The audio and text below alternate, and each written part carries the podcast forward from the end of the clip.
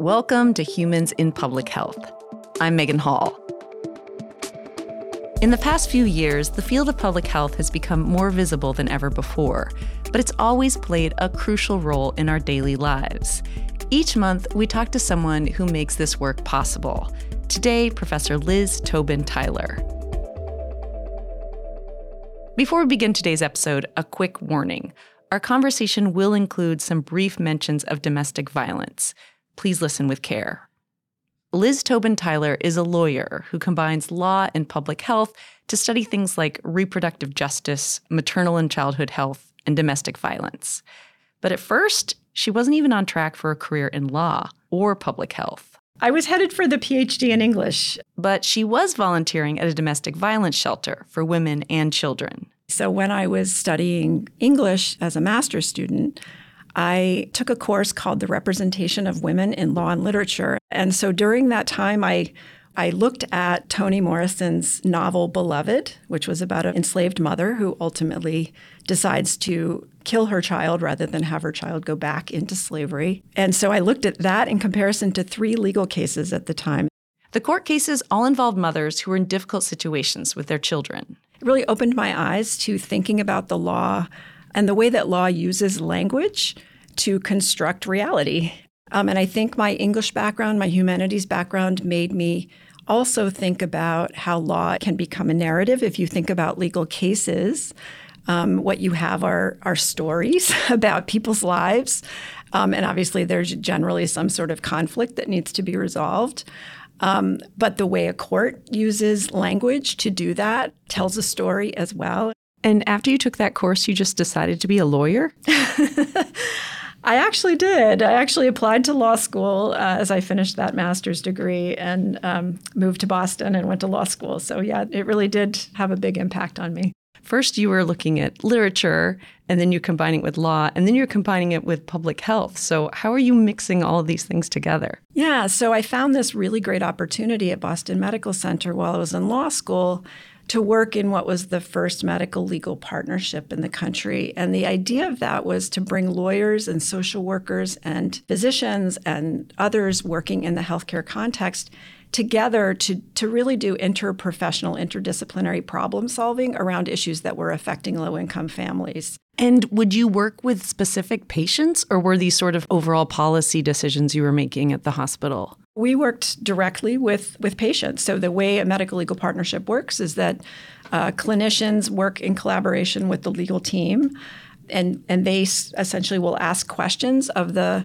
patients and their families when they come in about their housing, about violence in the home, about you know accessing basic needs, um, a whole range of, of issues, social determinants of health, um, but with an eye towards are there legal unmet legal needs here because many of many people and this is true of all, all, i think all people but particularly for lower income people they often don't know they have a legal issue right? They know they have a problem but they may not understand because they don't know the law understandably that that there's a legal remedy that might be available to them. So part of the idea is really ask people about their lives hear their story their narrative and say well here are the different ways these professionals can be supportive often clinicians would sort of diagnose the medical problem, prescribe the medication, and move on. And what we discovered was when we all worked together and really heard the patient's story or the family's story, there were multiple ways that we could support that family through legal advocacy, through obviously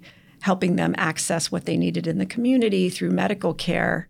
Is there anyone who really sticks in your mind as an example of someone who benefited from this partnership?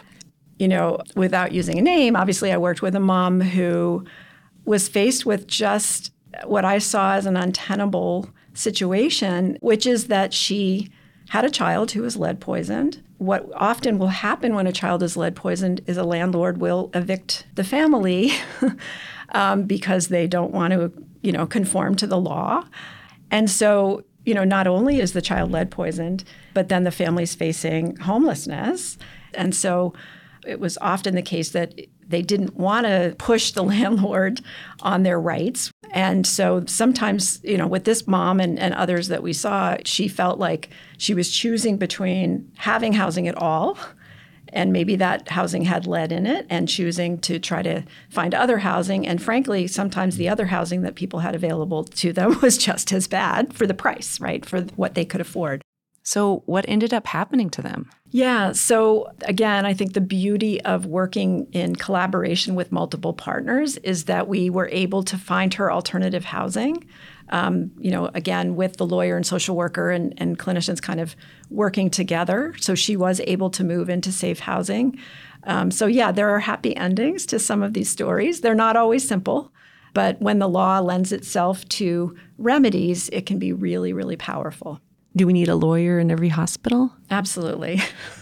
we actually have, uh, there are about 450 medical legal partnerships now, and I'm proud to say I worked at the first one uh, in Boston. But it's a, it's a model that is really expanded across the country. These days, Liz spends most of her time on research, looking at how legislation and the Supreme Court are shaping public health, specifically women's health. Of course, this includes the Dobbs Supreme Court decision, the one that overturned the constitutional right to abortion. Do you remember where you were when you heard about the Dobbs decision? I do.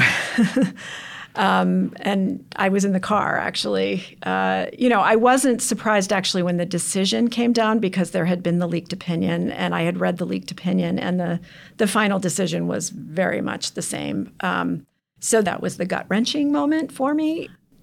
I think it, especially you know a year, a year and a half past the decision, it's it's sort of a daily struggle for me to sort of maintain a sense of despair about the decision and what it means, and and we are seeing the implications right play out across the country. But Liz's research also includes cases you might not think about when you consider women's health. She looked at a different Supreme Court decision from 2022 that created a new test to decide if gun control laws are constitutional the court said that for the government to impose a particular regulation restricting firearms access under the Second Amendment, it had to demonstrate historically or history and tradition of the government having done that at the time that the Second Amendment was written. And that obviously makes it very difficult to restrict firearms for lots of reasons because, you know, what were the laws on the books at that time?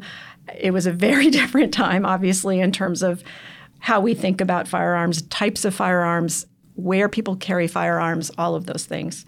But in particular, it struck a chord with me because I became concerned that this was going to make it easier for people to have firearms who are domestic abusers. And gun control for domestic abusers is an issue that disproportionately affects women. And we know that if a woman lives with somebody, an intimate partner, and there's a firearm in the home, they're five times more likely to be murdered with that firearm. There is a federal law that restricts gun ownership for people who have been accused of domestic abuse. It's called the Violence Against Women Act. But that law didn't exist when the Second Amendment was written. It was passed in 1994. So I, I, saw all the writing on the wall here. And of course, there was a case brought in Texas by a man who was a known domestic abuser. There was a restraining order against him. Um, he had been violent with his partner, and under the restraining order that was issued against him, he was supposed to turn over his firearms. He did not do that. The man's lawyer brought this case to the Supreme Court. The argument was that under this new test, there is no history and tradition of regulating firearms by people who are under a restraining order. And so it seems to me that this provision, which was in the Federal Violence Against Women Act, saying that firearms may be taken away from somebody who is subject to a restraining order, it's not clear that that law is constitutional. Because back in the day, we didn't really protect women's rights. Exactly, exactly. The Supreme Court is still deciding whether or not gun control for domestic abusers is allowed under this new test. Liz actually wrote about what the case could mean in a new article published in JAMA Health Forum. The oral arguments were heard in November. I listened to all of them. And uh, the court, I think, in that case, seems to be recognizing that this is problematic, which I think is a good thing. You know, Justice Jackson, who I'm a huge fan of, asked some very important questions about how the court could continue to use this history and tradition analysis in a case like this, where clearly, you know, there were no protections for people who were experiencing domestic violence. In fact, it was legal at the time that the Second Amendment was written, husbands were essentially permitted to abuse their wives for punishment. Um, certainly, black women who were enslaved at the time had no protections. So she raised a lot of those questions about, you know, if this is the history and tradition, and we're going to use that as our test as a way to determine what we do now with regard to, in this case, firearm regulation, isn't that problematic?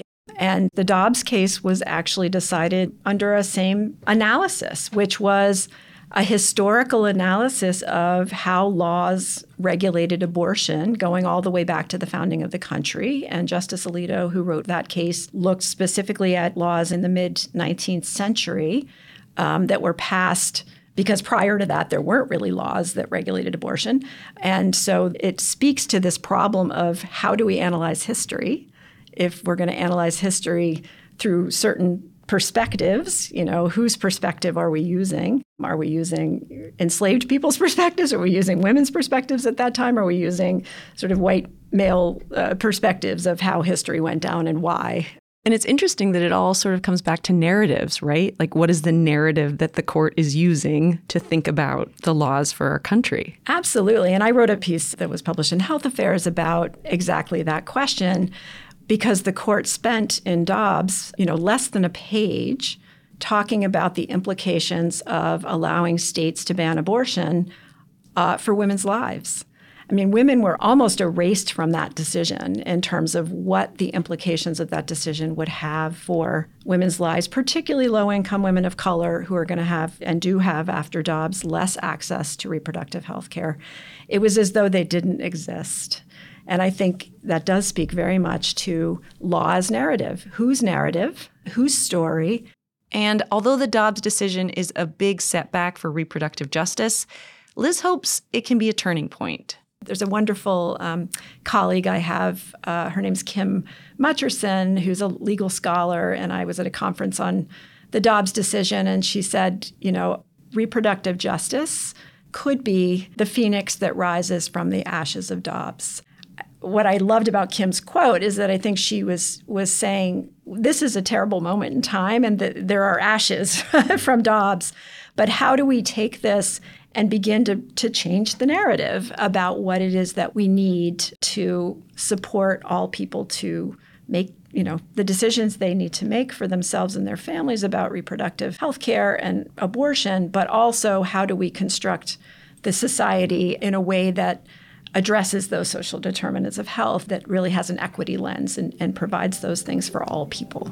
Great. I think that's a good place to end. Liz, thank you so much. This was really interesting. I learned a lot. Thank you so much. I enjoyed it.